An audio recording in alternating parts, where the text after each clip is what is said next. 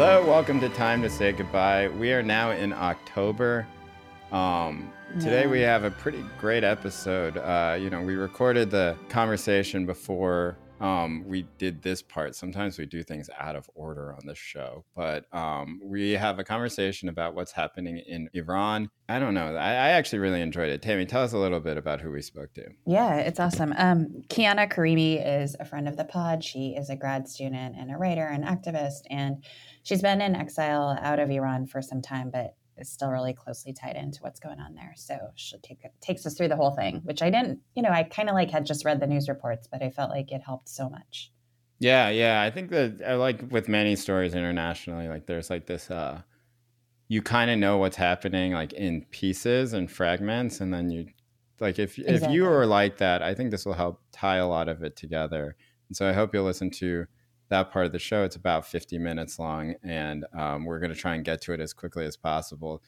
Tammy, how are you doing? I'm looking at the background. It seems like there's something going on with your wall. It looks like it's sweating or something like that. It's like that weird Korean wallpaper. But remember last week when I was facing the curtains and they were so ugly, so I turned my desk still around. In your thing. Okay, yeah. This is not an improvement, by the way. I know, it looks really depressing. The wall looks terrible. I know. I have to figure out a better background. It literally looks like it's sweating, like you're in the jungle or something, and there's so much humidity behind you that the wallpaper is peeling off. The decor of this place is horrifying. There's no good wall. Man, yeah. Look. Okay. I don't know. I don't know what you mean by that Korean wallpaper. It's is that a traditional, or is that No, it's not. But so, a lot of Korean places are wallpapered. Yeah, I know that. Yeah. But it's kind of related to the history of Korean construction. But anyway, so this place has this kind of really thick Korean wallpaper. Oh, yeah. Okay. I know what you're talking about. Just I wish it was just the painted wall, but it has this kind of gross. Anyway. Yeah. Wallpaper is a real investment, Apparently it's really popular right now in America. Yeah, I know. I've thought about it myself, but the issue with wallpaper is that the second that you put it up, then you begin to have to maintain it, right? Exactly. You have 1 day, and then afterwards it's old wallpaper. I think the new wallpaper lasts about a day, and then stuff starts peeling off. Or, I know. Or your child throws something at the wall, and it rips it in a certain particular place, and it's a little bit annoying. I have a similar thing because my car has a type of wallpaper around it. What? Yeah, I have this van, and the van is wrapped in vinyl. It looks awesome. But wait. I will say, yeah, it's this vinyl wrapped van. It's kind of this army matte green. Mm-hmm. I just had to explain. It looks fucking awesome. You mean the paint, the outside paint? No, the entire exterior of the car is wrapped in this matte vinyl, and it's fucking cool. That's but so the weird. Problem is that every time someone smashes their door against a car or something like that, the vinyl gets little chips in it and stuff, And it's and then I also don't know how to wash it, so I never wash the car. Wait, so on top of some cars instead of a paint layer have a vinyl layer? No, it has a paint layer, but it has a vinyl wrap on top of it. Crazy. That's this matte green color. It's so cool. Wow. I can't. It's by far the coolest thing that I have. Everywhere I drive, people ask me about it, not women, mind you, but the men who are around, between the ages of 39 and 59. I know the age group. They ask me about my car all the time, anywhere. So if I go play tennis or something like that, people in the parking lot of the tennis place will be like, whoa, bro, what's going on with that van? Wait, but this isn't a camper van. This is just a normal camper van. Okay, this is your camper van. Yeah. It's a vinyl wrapped camper van. Crazy, it's sweet. But I will say that it's the same problem as wallpaper. Where I'm just fuck, I have to maintain this thing. But much like wallpaper, sometimes I step back and I'm that thing looks amazing. But then you start worrying about it. You're like, well, but when's it going to start delaminating and all this sort of stuff? I don't know. Right, if you are an expert in vinyl wraps, please write in the show and give me some maintenance tips, because, you know, I do worry about it quite a bit. All right. So I don't know. I thought I wanted to talk about one thing before we get into this other conversation, which is that, like, there is this new intersection now that has happened this week between feminism and poker. And I think that... Very on theme. Yeah. Did you watch this video, or have you been seeing at least tweets about it? Yeah, I just saw the Twitter activity around it. It's like a woman is accused of cheating. Right. Yeah. It's the biggest controversy in poker in years. You know, wow. Like, I can't remember anything close to this. And it's just this, like, I don't know how much backstory to give, but there's this, like, stream that goes on every day, basically, from the Hustler Casino in LA. Okay. And, you know, there was a woman there who is dating, I believe, Jake Paul's boxing manager, who was also sitting at the table. And there's this guy named Garrett, who is, I think, by all accounts, like, the best no limit cash game player in the world. I mean, he's like a monster at poker. He's very good. And Garrett generally is a very polite and nice person. And that's also part of his reputation. He's, like, a little bit, like, intense, but, like, he's never going to yell at anyone. He's not one of these people like Phil Hellmuth or whatever that, like, make their brand acting like an asshole, you know? Okay. There was some woman beat him in a hand where her play was totally confounding and didn't make any sense. Like, she basically called him with, like, jack high, which is, like, was, like, given the way that the hand played out, was actually impossible for her to have done that, right? Okay. But it ended up being the winning hand, because he ended up with, like, 8 high, but that was just because he had this huge draw. The draw missed, and he plays very aggressively. And so basically from that moment, he, like, said, "You're cheating," you know, and he gave her, like, this death look, right? Wow. And this is all the stuff that's on whatever, on stream clips that people are, like, watching on social media.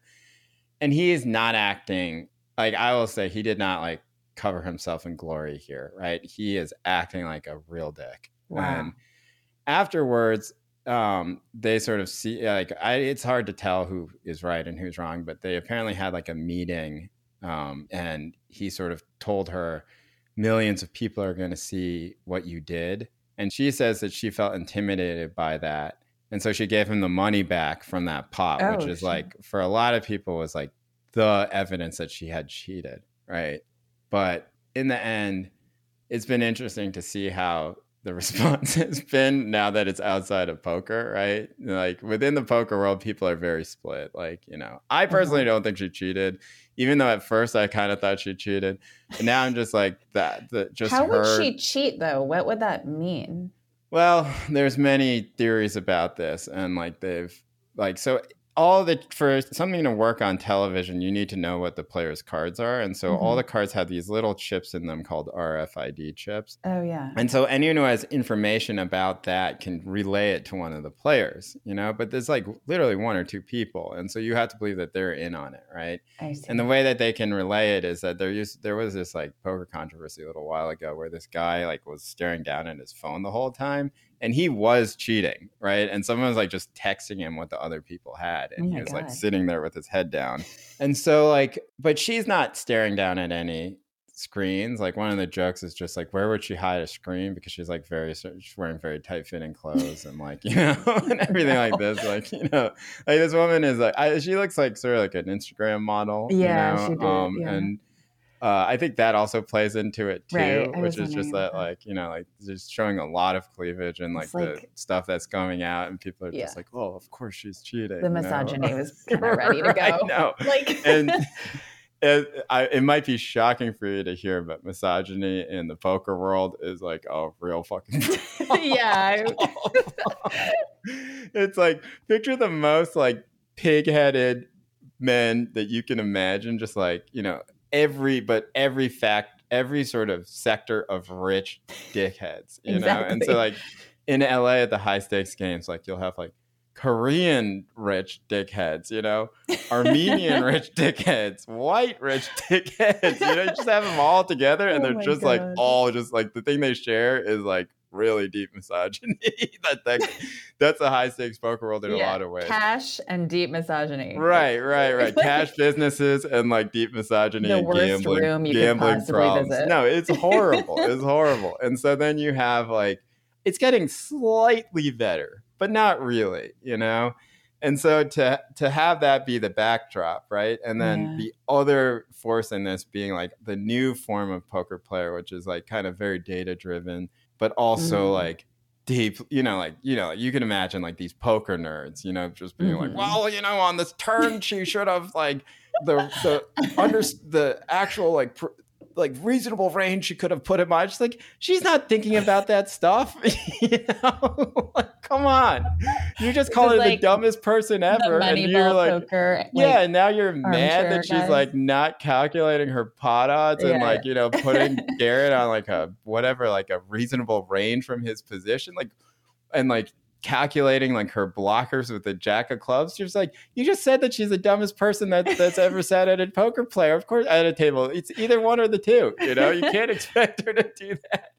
Anyway, it's been very fascinating. So like how often does a guy like Garrett sit at a table with a woman? More now than before. Okay. You know, interestingly enough, in those stakes a lot of the women who play are Asian. You know, and some of them are just rich, you know, people. And then some of them are players who have decided that this is, for whatever reason, that this is their way of making money.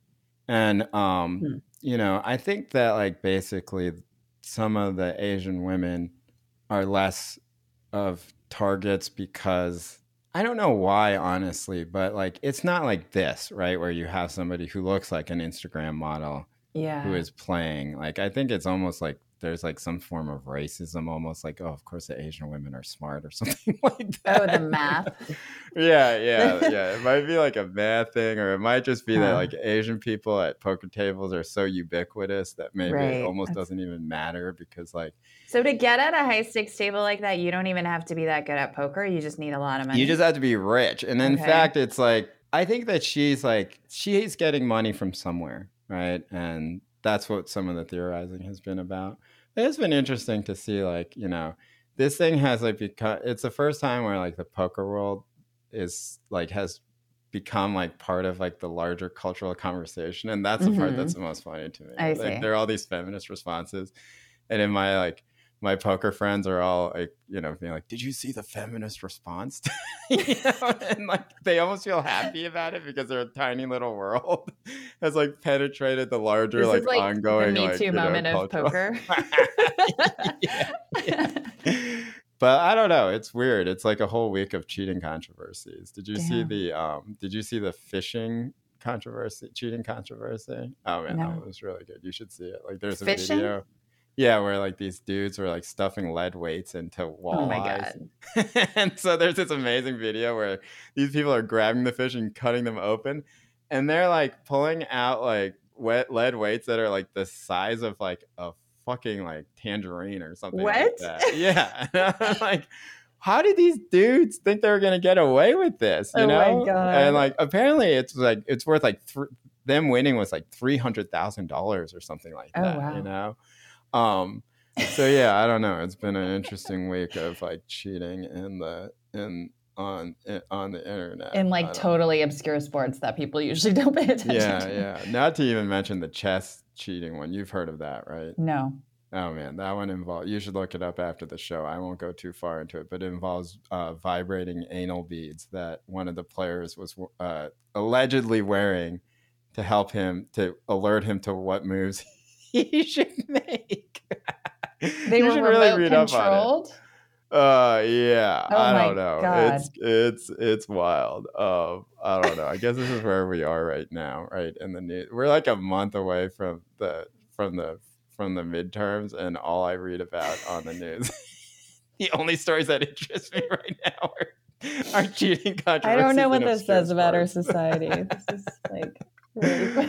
Oh man. Okay. Well, yeah, we are very, like we said at the outset of the show, we're very excited to bring you this conversation that we had with Kiana. I don't know. Have you been following the story very closely of what's happening in Iran? I think just as much. I think on 2 points, like just normally just reading global news, but then I think within feminist discourse in the United States, like talking to women about like how we see it and how we see like women and other media people here interpreting it. So I think I've been processing it on those two levels. What does that mean? Like what like do you feel like there's a overreach or something like that, or that people are centering themselves too much, or I think a little bit using it too much of as a metaphor for their own lives? Totally. Like, yeah. I think it's a little bit of this Western kind of triumphalism around like the tearing off of the hijab moment, right. And then worries about that, and also for people in media, like how do we cover stuff like on its own terms when it takes place outside of the country, and we're not just like, oh, this is like analogized to this particular kind of feminism here, or protest movement here, or also this problem which I think Kiana is really thoughtful about of like, if you're only like interviewing people who are in exile living outside of the country, like what sorts of perspectives are you getting on what's happening inside the country? Right. Yeah, and that. It is interesting because in some ways it's almost like a right-wing story, right? Exactly. That's the worry. That it's like, hey, they're pulling off the oppressive implements of Islam. And Islam is bad, and like, but I don't know. I guess I haven't seen very much of that, but I also, I don't know. Yeah. I used to like put Tucker Carlson on my DVR thing. And I just watch his opening monologue, and I stopped doing that. And so I don't know if he's been talking about this or not, Yeah, that was, I don't know. I would recommend not for people to not do that. I always felt like it was necessary because I was like, I have to know. But every time he says something wild, it's always on Twitter anyway, But it was interesting. So you're just saving yourself the heartache now? Well, it was interesting to watch the daily building of a audience, like sort of like what is a daily maintenance of this guy towards his audience, right? Like there's obviously something happening there that's working, right? Okay, well let's do our conversation with Kiana.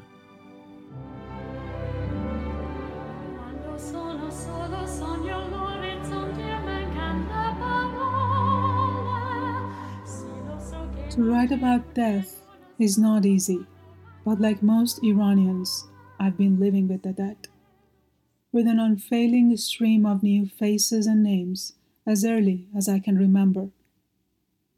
Most of us post-revolution wartime children first learned what killing is, what death looks like, and how it is spoken about. Then we figured out for ourselves what life is. The first mark of the Islamic Republic was that it made death no news, since it was always in the news. That was supposed to normalize death, to make it look just, legitimate, because Islam says so, or the enemy finds a way in if you don't do so. But the normalization never happened. For 43 years, one of our biggest collective achievements has been to adapt to what the government made normal without ever getting used to it, without ever accepting it. We kept reminding ourselves in our movies and novels and poems that our normal is horrifically mad and unusual.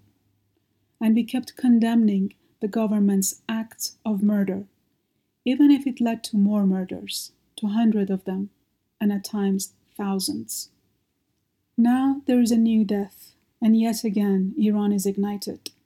I need to put in words what I think that states, even if it only becomes useful to start a debate.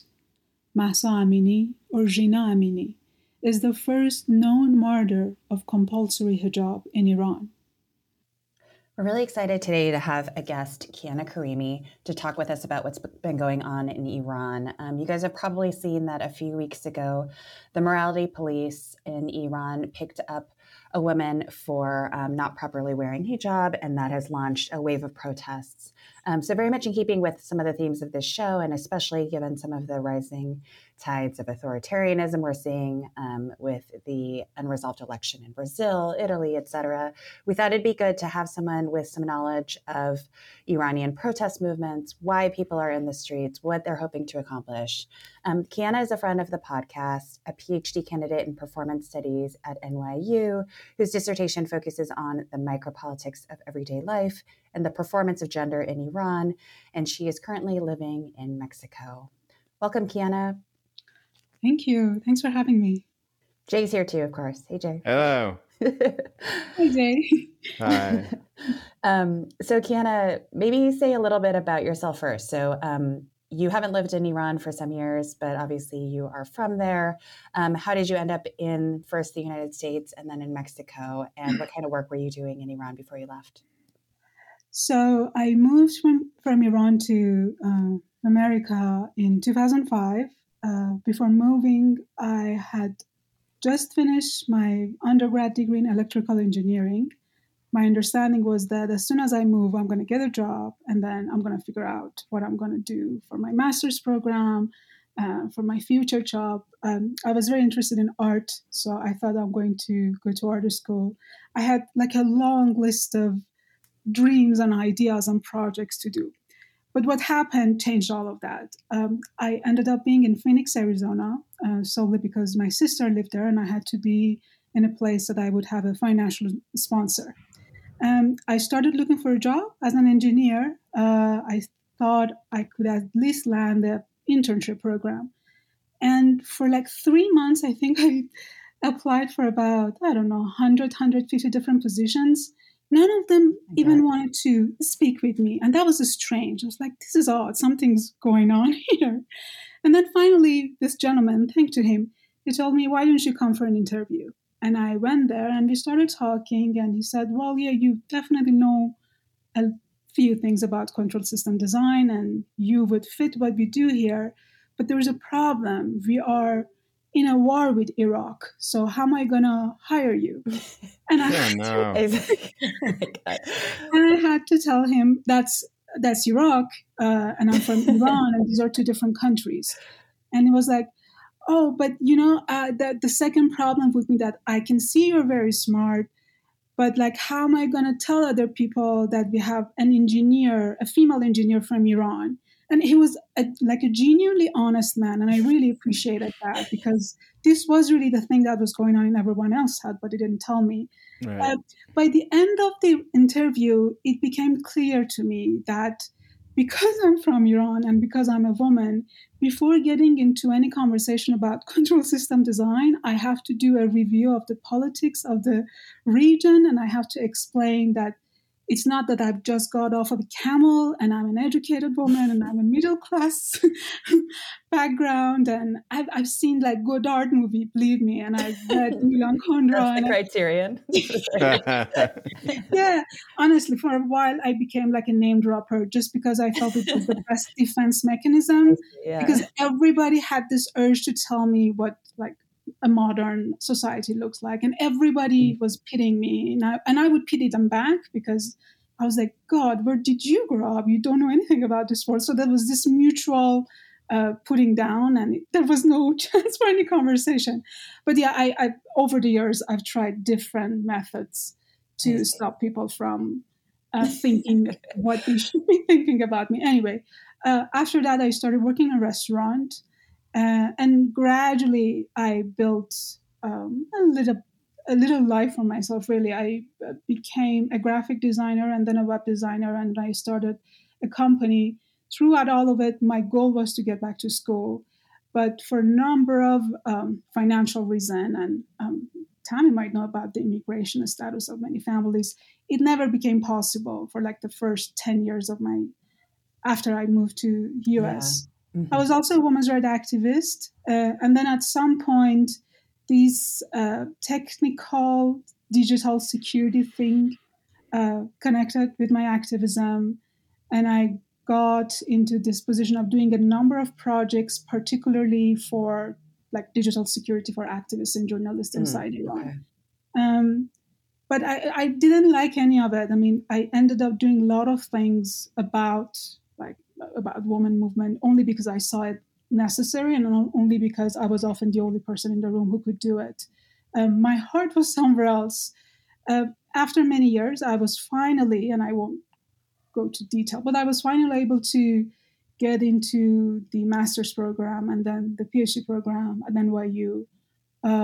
So yeah, that was sort of a turning point. I felt, okay, I finally have enough of, I felt I was allowed to live for myself for a while after years of having to just be in a position that I called it surviving. Like yeah. I wasn't flourishing. I wasn't growing. I was just surviving. And a number of, part of the reason was that we had a lot of family issues as well, just like any other immigrant family. You can cut me anytime you want, by the way, because this would go on and on. Okay, maybe we can, I'll just interject for a second to ask. Please. So I know you have been supporting feminist movement work in Iran, but also doing some organizing in New York City and elsewhere for folks who are living in exile or diasporic members. As you're watching what's going on right now in Iran, tell us a little bit about this. So the woman who seems to have been killed in custody after being taken in by the morality police, Mahsa Amini, mm-hmm. she has been called something of maybe like a feminist martyr. She's a Kurdish woman in Iran, and it's been raising all sorts of questions, not just around narrowly this issue of like covering or, obedience to the regime, but also what it means for the regime to regulate people's bodies and, the status of women there generally. How do you see this, like in the context of different feminisms you've seen in Iran to date? Yeah, I think the best way to go about a question like this is to ask every single woman, because hijab is such a personal thing, and forcing it really affects the personal life and the mental life of a person. So mm-hmm. I feel this is one of those topics that theory cannot handle. It takes multitudes of accounts. But I can tell you my account, and my account has been the fact that, well, I've lived most of my life with forced hijab. Until I was 13, because I hadn't pierced my ear, I would cut my hair very, very short, and I had this boy's name, so I could go on the street without the hijab. But at some point, it became very obvious that I'm a woman, and I would get eye rolling on the street, so I started wearing, wearing the hijab. I think the government does it for a reason, and it's a mistake to think of it as some sort of Islamic measure.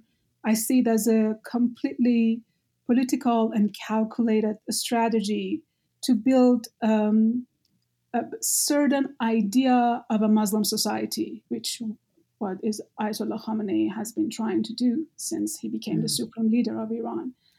This idea works, asking me, only because there are so many disillusioned activists around the world who do want to see change in their countries, but they believe that West is not the solution. So they look for a solution outside West. And this is the moment that the Islamic Republic really throws itself as the possible solution. And I think in all of it, women's bodies and hijab has a very, very important role in the sense that to make a very strong contrast between the West, Iranian government has decided to use women in the way that we've seen all these years, covered in black chador, tip to toe. And that's supposed to be a sign of difference. It's supposed to be a sign of authenticity, a sign that this is a true utopian society. And look at all these women. They really love what they're doing. And it is possible to have a modern and active and dynamic and growing Islamic really utopia. I want to keep repeating this name because this is the name that has been repeated to me when I was growing up. So it is out of a political, very, very calculated political decision. And it actually works. From my conversation with different people around the world, there are fans, like diehard fans of the Islamic Republic outside Iran. Once they step in, I don't think they would continue their fandom, but who cares? The government itself doesn't care. Yeah, it also has a domestic function, of course. And Tammy, please interrupt me again because I'm going to go on and on. Oh yeah, well, one of the questions that I had was that in your writing, one of the things that you emphasized, I think that's related to this, is this distinction between forced hijab and elective hijab, right? And you write quite eloquently about it in this paper that you shared with us, which is that you write Forced hijab facilitates a lot more. I repeat, forced, because elective hijab is a choice, a very personal one, and a sign of autonomy over one's body. But compulsory hijab belongs altogether to a different domain. Every woman who has dealt with it has a story and interpretation, and with millions of women having to live with it, the only way to understand its impact is to listen to multitudes of accounts. Yeah, can you talk a little bit about that, like the difference between elective and forced hijab, why you feel like it is so important to have that be like the foregrounding of any type of conversation that's going to follow about what's happening right now? Yeah, well, first, Jay, I'm going to ask you to read the whole essay because your voice is much better than mine. So we're recording of your voice of the essay, and I'm going to market it that way. Yeah, I think it's very important. And I think it's very important in the context that we are. As an immigrant, as a person who lives in diaspora, I've been living every day with two very different narratives of hijab. One narrative is what happens in Iran, which is a compulsory law, basically, something that you must do, regardless of what you think and what you feel and who you are, what your ideology is. The other narrative is actually when the hijab is a choice for, say, an Egyptian woman who lives in Amsterdam or who lives in Paris. And again, there is this tension around this choice of clothing because although there is this conversation, there is this idea that, well, France and the West is very liberal and everything is allowed. Somehow, when that liberation is about the ideology of the other, it becomes very uncomfortable in allowing what other understandings of freedom or clothing or whatever it can look like. So I honestly feel like a schizophrenic when I want to talk about hijab or anything else that comes about the clash between the East and West, because as soon as I defend hijab, then I have to respond to all the people who are in Iran and I have to live with it. And then as soon as I criticize it, I have to caption myself that, well, by the way, this criticism doesn't mean that a woman in the West, in New York, should also be harassed for having a scarf. Honestly, I think the conversation should have been much easier. The fact is that each of us choose our clothing based on a very, very complex and layered history where we come from. And somehow chador or a scarf has become something separate, as if everything else that we wear and put on is neutral. And there's this one ideological piece of clothing that is a scarf, which is not the thing at all. I mean, that's not at all the case. And this idea that liberation happens by taking off the scarf, I mean, to me, that's as absurd as going on a street and telling someone, hey, excuse me, if you take off your pants right now, you're going to feel much better. You're going to feel so liberated. I mean, these clothings take their meaning from the history that they come from. So by putting them on or taking them off just because it means something to someone else, nothing really happens. I really think liberation does have to do with our clothing, but it's a choice that comes from within. Mm-hmm. And I get sad when I see a Muslim woman cannot make that choice easily in the West, as much as I get sad when I see an Iranian woman cannot make her choice in her own country. So it's like very dialectic. I have to say something, and as soon as I say it, I have to say the opposite of it, because the other people are suffering exactly in the opposite way. Anyway. Well, and that's what I mean. It seems very, that makes sense to me. Yeah. And I think like you and a couple other feminists commenting on what's been happening right now are also mentioning like the regulation of scarves in France, which is like the opposite, right? Which is sort of like this, but the same kind of principle of control and regulation. I guess one of my underlying questions though over these weeks is, are the protests right now about the scarf? I mean, to what extent? Of course, that was like this triggering impulse, but as it's kind of evolved, like what are these protests really about? And are there other political conditions that are underlying them? Yeah, I think that's a very important question. So as long as I remember, the moment that people gather together on the street, the demands diversify and they get radicalized because they look at each other and they can demand much more.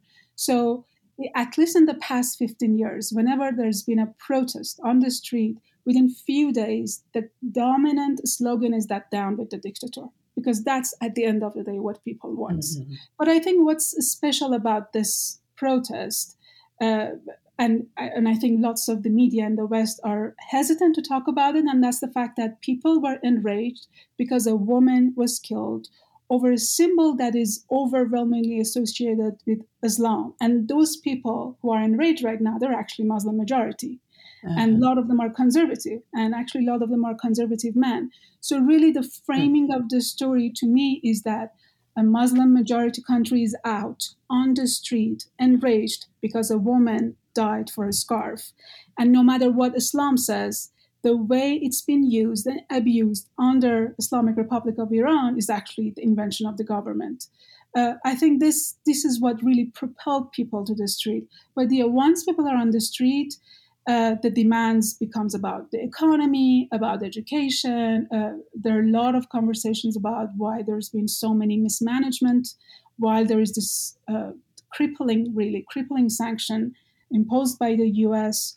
I mean, and I think this is also good to say that because the government has been so illegal in so many ways, the fact that they're so clingy to this one law about hijab is also pissing people off. It's like, you guys are stealing and like fucking up this whole country in all these different ways. But then all of a sudden, hijab law, non-negotiable. Everyone should be following it. So that's also like another layer of like absurdist implementation of law in Iran. I mean, there was one conversation similar to this a few years ago.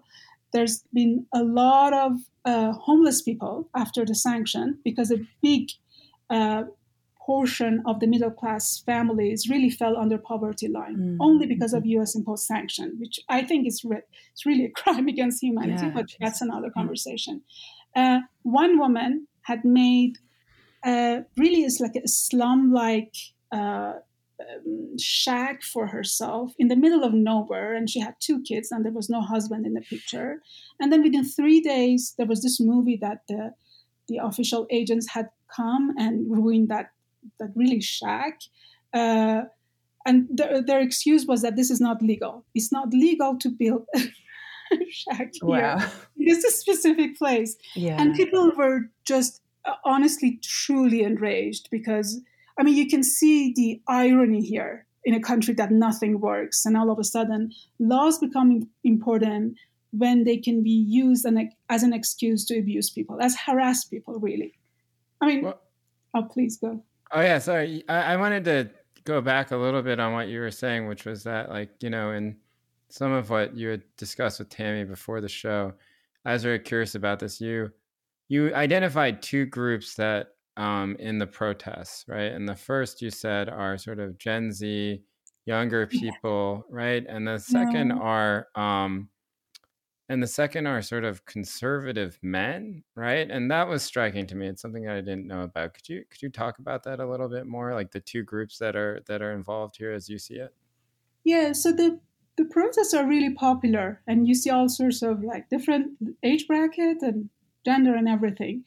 But because it's a protest that started with hijab, the fact that on its very first day, conservative Muslim men were out chanting and like walking alongside their wives and demanding some sort of justice for Mahsa, that was pretty striking. It was pretty striking for all of us. And I think I really feel for us, it's like a very contrasting distinction at this moment between who is a believer and who is using Islam because it pays well these days. If you use it because it pays well, you're probably on the street with some baton and a tear gas or whatever. But if you're a true believer, you would never want a woman die for a scarf. So this distinction has become so pronounced these days because you see who is defending Mahsa and who is against the protest. So in this sense. And what about the young people? Like who are these young people and how are they sort of expressing themselves? I mean, in a very endearing way, I would want to call them animals. They're like these mindless, completely shameless. I mean, I don't know how to even start explaining them. So whatever idea of value and moral code and value system my generation had, and I was born in the 80s, that mass is important. I mean, we have to think about the South global South, and we have to do this, and we have to think about what liberation means for women. They honestly do not give a fuck about any of this. They just want to have a good life, have a safe life, but they also have this very clear understanding that having a safe and good life is actually a very political mission, and they're willing to pay for it. So it's a politics without the concepts that had currency only 2 generations ago, pretty much like people who died for those concepts. And they've gone out of currency. I mean, I'm sure you can talk to them about the latest computer game or the latest Nike shoes, and they would know it even if they cannot afford to buy it. They're part of this global project of like crafting one's identity. I mean, I see a very similar kid in New York or in Mexico City right now. The difference is that, I mean, just like kids in many other places, they do know what comfort looks like. They do know how people in other places have fun. They have a very intimate knowledge of it because they do see it every day, every single day on Instagram, and they cannot have it. And because of the sanction and because of the government, they never had a good childhood. And because of the economic prospect of the country, they cannot have a good future, or that's actually, at least that's the sentiment.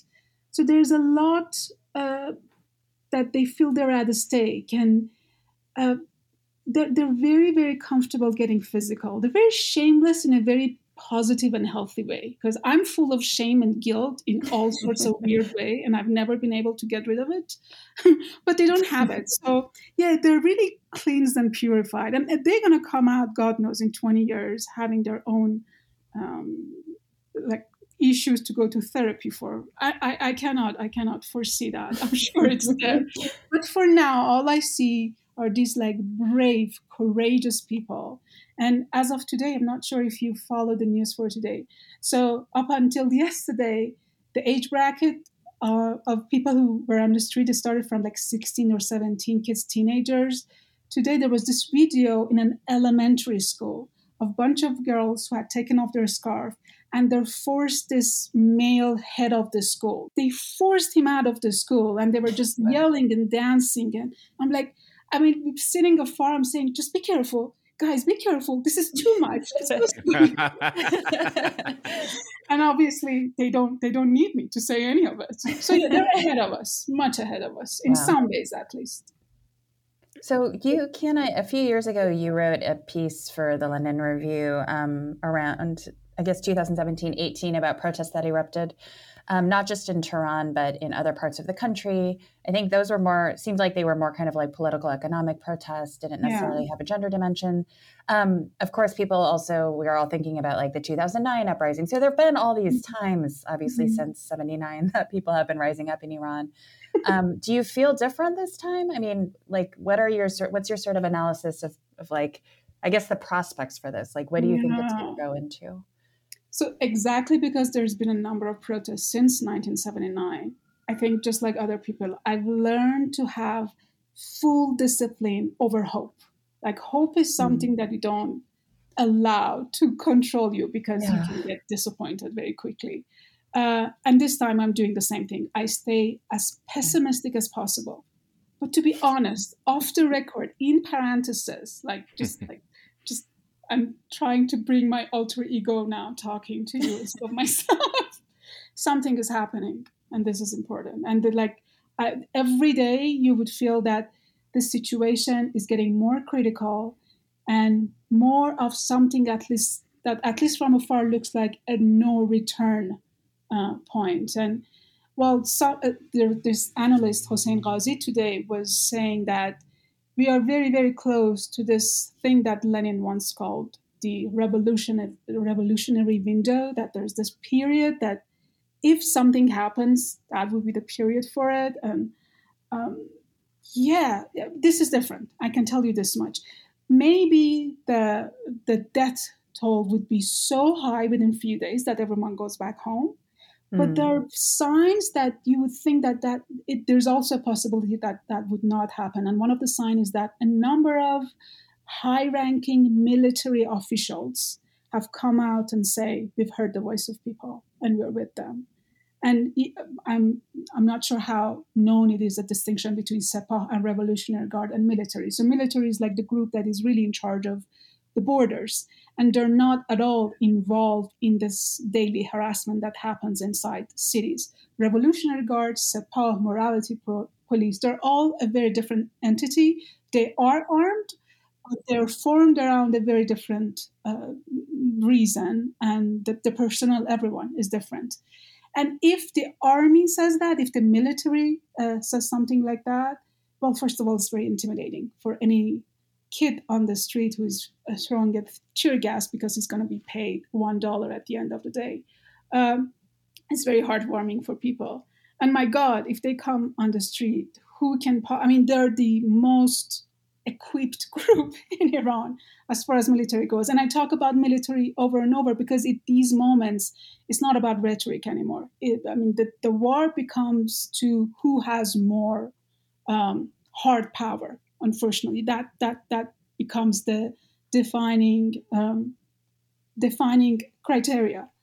Off the record, I'm very helpful. And on the record, I'm terribly pessimistic. Nothing's going to happen, Tammy. Don't even look at me that way. Well, I think one of the things that's not discussed very much, I've seen these videos of these schoolgirls.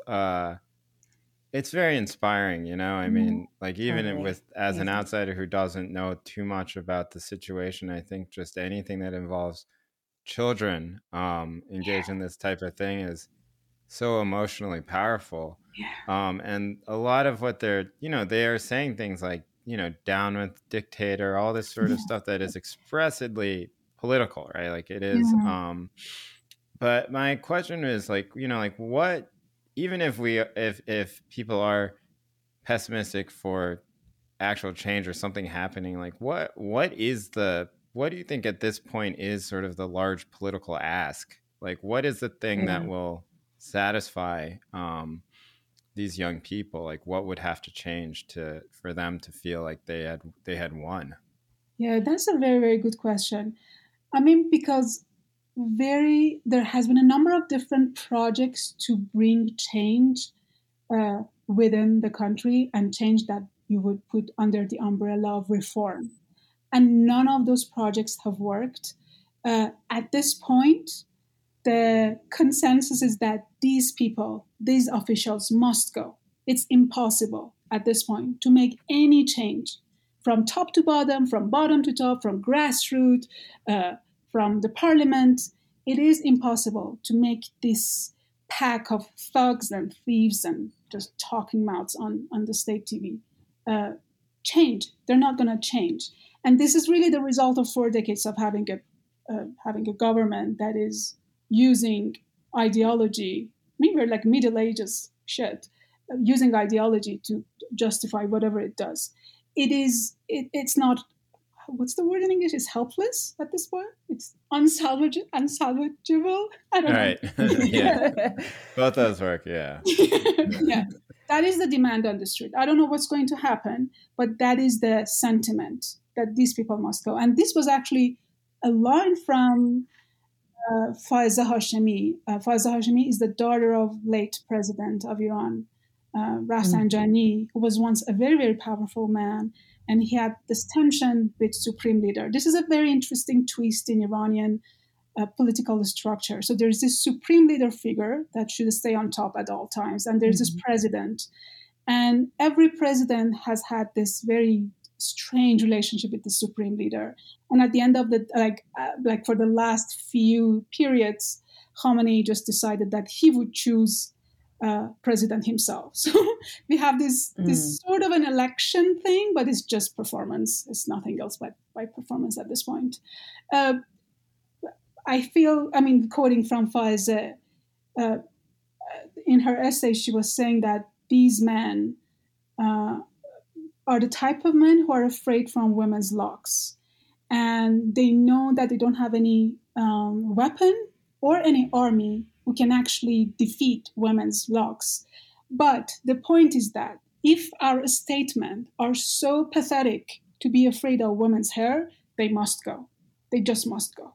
We just don't want this type of government for our government. This is the sentiment. One of the, I think, ironies coming at it from, you know, being an American is obviously the U.S. has had so many policy failures with regards to Iran, you know, in terms of backing out of the nuclear agreement, in terms of the incredible sanctions that you were mentioning that have really debilitated a lot of the population.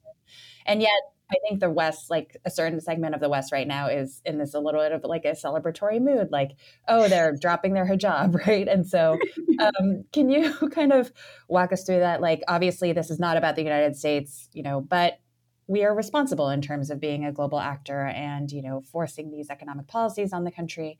How do you sort of see that? Like, obviously, you know, the sort of like fake feminism is quite clear, but yeah, what's our kind of responsibility? Like, how much are the U.S. sanctions kind of built into some of these frustrations? Are there particular policy changes that would help the population actually be better equipped to rise up? Yeah, you know, can we just go a little bit back? Yeah, of course. Yeah. So honestly, America is like an old wound for most Iranians, and it's a wound that goes back to 1953. When there was this wonderful national leader, Mossadegh, who actually nationalized oil in Iran. And he was overthrown by a coup that was run by USA and the Brits. They came up with the plan to overthrow this one guy that was overly popular in Iran. Before the overthrow of Mossadegh, there was, I mean, when you see the magazines of the time and when you hear these intellectual trends that were dominant at the time, there was this idea that we can revamp this project of Iranianness in a way that would be updated for the 20th century. We are able to do it using what West has for us, using what India has. There was this cosmopolitan sense of drafting what should the future of Iran look like. After the coup, there was so much resentment toward West altogether, which this is what happens really, that the country was radicalized within 20 years, from 1953 to 1979, toward using its most fundamental ideologies as the like dominant popular doctrine. So the type of intellectuals who came to power and who came on the podium and became like sort of the popular figure were the type who were anti-West and who were just, at least in their rhetorics, they were speaking of a country that would squarely define itself against the West. So yeah, I do think that America, and I don't want to blame America for our domestic problems. We would have another nasty government probably, even if there was no America in the picture. But the fact that this nasty government is able to gain support in different places, the fact that it was radicalized and it was formed right at the moment that it was, it became clear or evident for people that West is not our friend, it's our enemy. It's impossible to look at 1979 without keeping in mind that history. And America did have a major role in that history. So yeah, we are suffering because of America. And again, I'm not anti-America. I grew up listening to Cindy Lauper and Madonna, and like I'm completely discopsified. This is your dialectical footnote for that. Cindy Lauper. Exactly. So I was like really a kid, and I still am in so many ways. But I cannot overlook the fact that every time someone says this, like Western people did this and that in Iraq and Syria or Egypt, I don't have much to say, unfortunately. I can only say, have you seen Michael Jackson breakdancing? It's actually very cool. That's all I have to say. And that's too old, actually, cliche right now. But I would come up with another line. The fact is that I'm so also fed up with the current pop culture in the US. I love the pop culture of 90s and 80s. I could relate to it. But this current...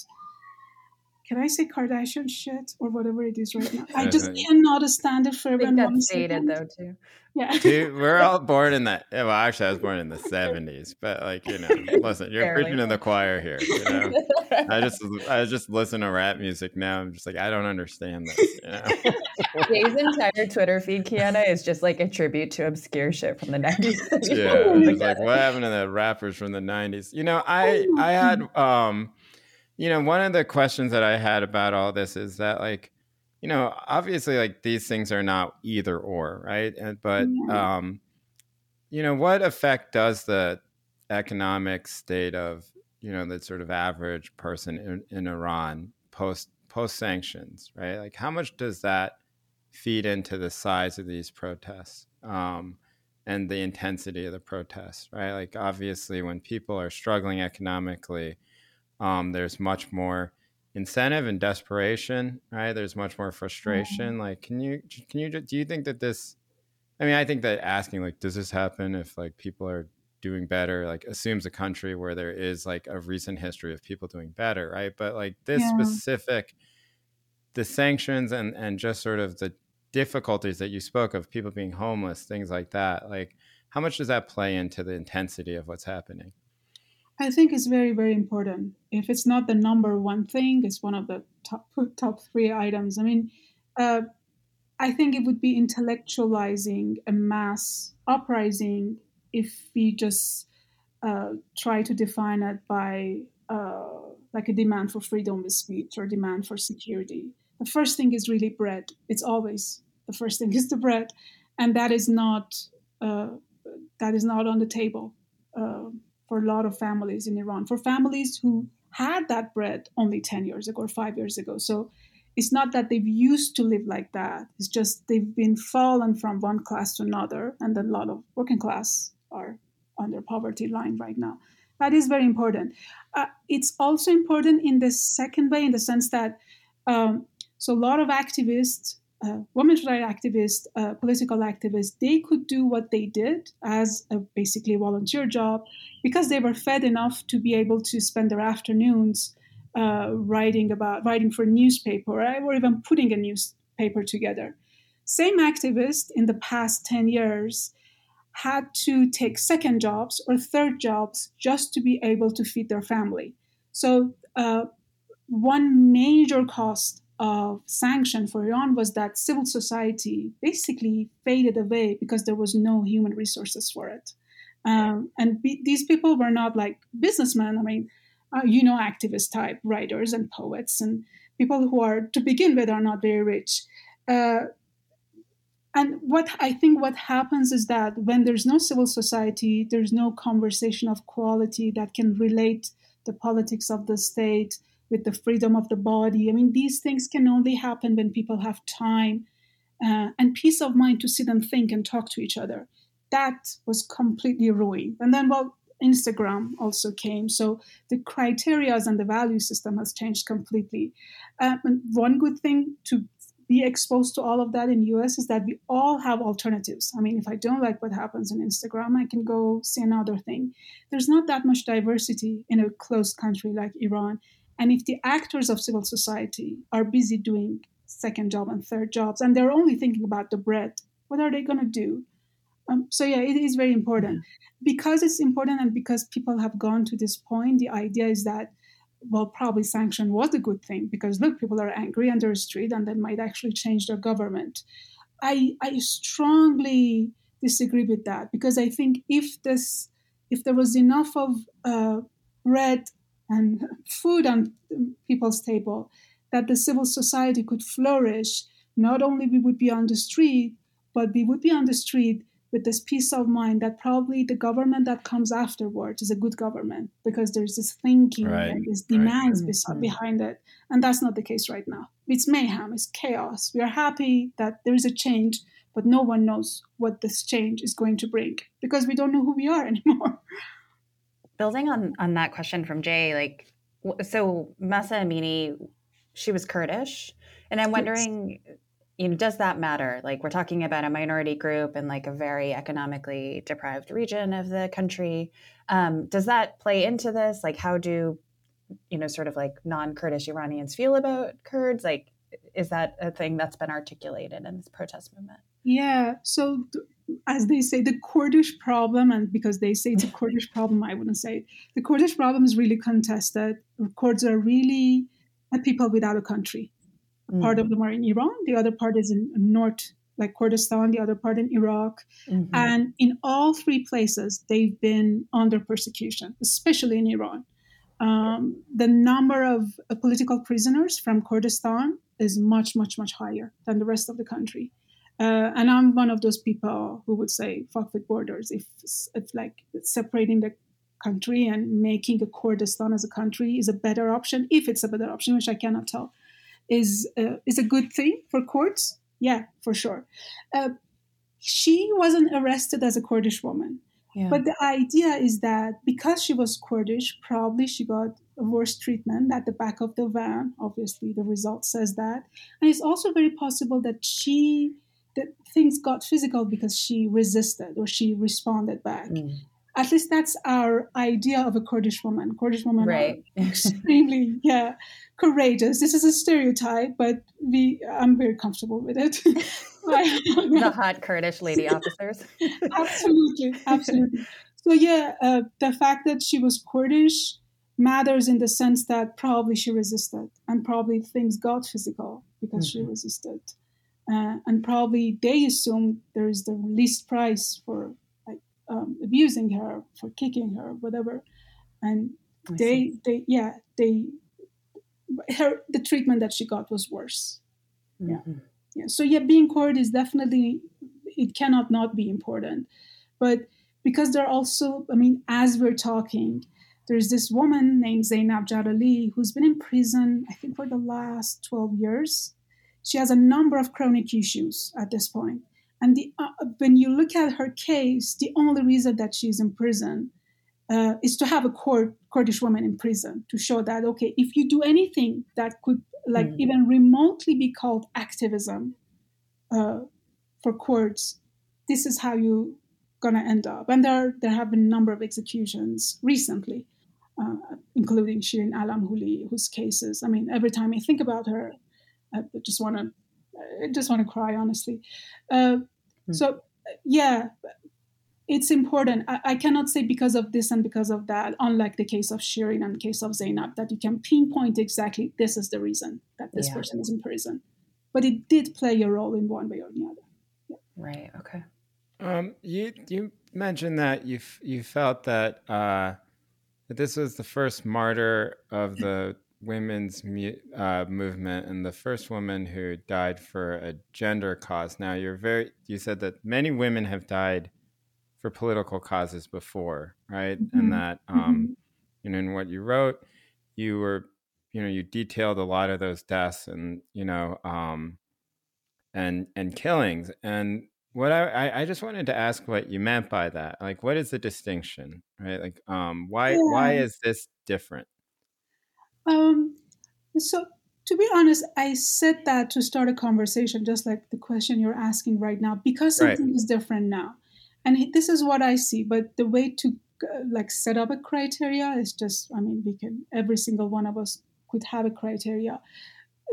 We could start by looking at it in a global context. Femicide is a problem everywhere. People get killed for the mere reason that they're women. And this is something that happens in the West, is whatever. Killing feminists is actually very, very rare. There are some cases in Mexico. There are some cases in Afghanistan, in Turkey. But it's not like an everyday thing that a feminist gets killed. And the reason is obvious. Feminists themselves have been extremely peaceful in the way that they're asked for demands. In the last 100 years, probably the most violent things that feminists have done is to burn their bras. And that obviously put the whole country on acid that, oh my God, this group are so crazy, they burn their bras. Somehow that's worse than burning people's house, whatever. Or dancing with this colorful mask in their church. These are the extent of the violence of feminist movement. Because of that, there hasn't been feminist killing in the sense that women and activists die for and gets killed for what they do. Lots of indigenous women, for example, in Guatemala, recently 24 human rights defender indigenous were killed, and a number of them are women. Mm. But people who are killed solely for a woman cause are rare. And in that section, I was trying to argue that let's not forget that while so many women have been killed for their political ideology, for their faith, for their ethnic region, this one woman died just for her hair cover. And this is just absurd in a level that at least I couldn't just put it in the category of all the other killings, because I felt this needs some sort of pause, in the sense that This is a woman's cause scarf, and it's just such a pitiful demand. It's just a scarf, and it wasn't like she had got naked or she had taken off her scarf altogether. She died for a piece of like a locks of hair that was showing in front of her scarf. There's something here, and maybe I'm not I haven't been able to put my finger on it, but I do feel that the case of Mahsa and the fact that the people are on the street does show that it was mindless and senseless and absurd in a level that put a whole country on fire overnight. So I think the resonance maybe even for some of these young people is just that this is so insignificant, right? It is not in its way a political act, and that it is something that's relatable, right? Like where they're saying, well, some days maybe I didn't secure it correctly or whatever, and then now I'm going to die about it, and that's somehow resonant in a different way. Yeah, that's a very good way to put it. I totally agree with you. Yeah. Well, my last question, at least, I think Tammy has a couple more, is just, this image is so powerful, and I've been thinking about it the past day, which is that you have these young women, or, in some ways, young girls, and, a lot there. I think the image that will come out of it is these, a lot of them are giving the middle finger to photos of, right? Or, and they're holding the hijab up in their hand as they've taken it off. And I think this is I think about protest movements a lot, and this is the type of image that is make something global, right? Yeah. It takes it away from the specifics of because it's such a defiant, easily translatable image, and that even though we want to always contextualize things within the specific spaces that they're in, it's not how international consciousness arises. They arise from these types of symbols, right? Yeah. Yeah. And it does inspire a deep emotional response, I think, in people. I don't know, what, how has it affected you to see these scenes, and what do you think those sort of impact of that might be, not even what's going to happen, but on the way that people go about their lives or think about their identity or themselves? Yeah, they're extremely powerful, as you said, and I'm either crying or seeing nightmares, or just my response is not very honorable. I'm just all over the place. I'm a mess. I've been a mess this past week.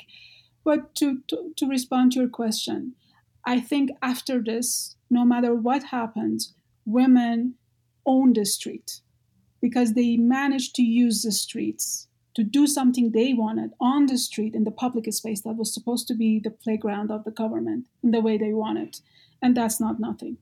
The relationship with public space is something that all totalitarian regime paid specific attention to. And Iran has gone through a number of generation of urban planning, and the last one is the thing that is dominant right now is to make sure all the streets are designed in a way that it would block the flow of people and would make gathering people or protest as difficult as possible. And these are the things that people are taking off. But regardless of all of that, I think women owned public space for the first time after 42 years, despite being back to the private over and over and over, despite the fact that there was this government who was permanently, systematically trying to erase women from public space. And that is very important. And it's just so fun. And it's just so, I've been in this protest, in the smaller scale, back when I was in Iran. They're extremely purifying, exhilarating, empowering. They do something on your body, and the next day you feel like you're a different person. You have a level of power that you didn't have 2 days ago. Yeah. I think that's a universal thing where it just, going to that. On the show, we've always defended protest just on those grounds more than anything. Totally. You meet people, like you said, the demands change, you see more possibilities, and, people always saying, well, it didn't result in any policy change. It's well, I don't know. Sometimes like that is not the point. You know, sometimes you have to have these things so people can even see the possibility of what those changes might be. Exactly. No, there is always a change. It might not become a news item because it's not palpable, and people don't care unless there's like a major change. But we have this inner joke. You probably remember this movie, Analyze That. This guy is mourning the death of her mother or his, I don't remember. He's mourning, the therapist is mourning someone. And he keeps saying, this is a process. This is a process. So we keep telling ourselves democratization is a process. And it's like a one milestone ahead. We are one step ahead. And every step ahead is irreversible. And it changes things. It changes people's relationship with themselves and with the government. It makes the government even more illegitimate. And these are important. But yeah, the change that we want to see might not come overnight. And nobody can tell, really. Yeah. I think that's such a good place to leave off. I just hope that the crazy Western feminists don't get too excited about the iconography of the veil being flown off, you know, but anyway, we have to just make sure. But yeah, Kiana, thank you so much for coming on the show. We learned thank so you. Much. This was wonderful. Of course. Thank you so much for having me.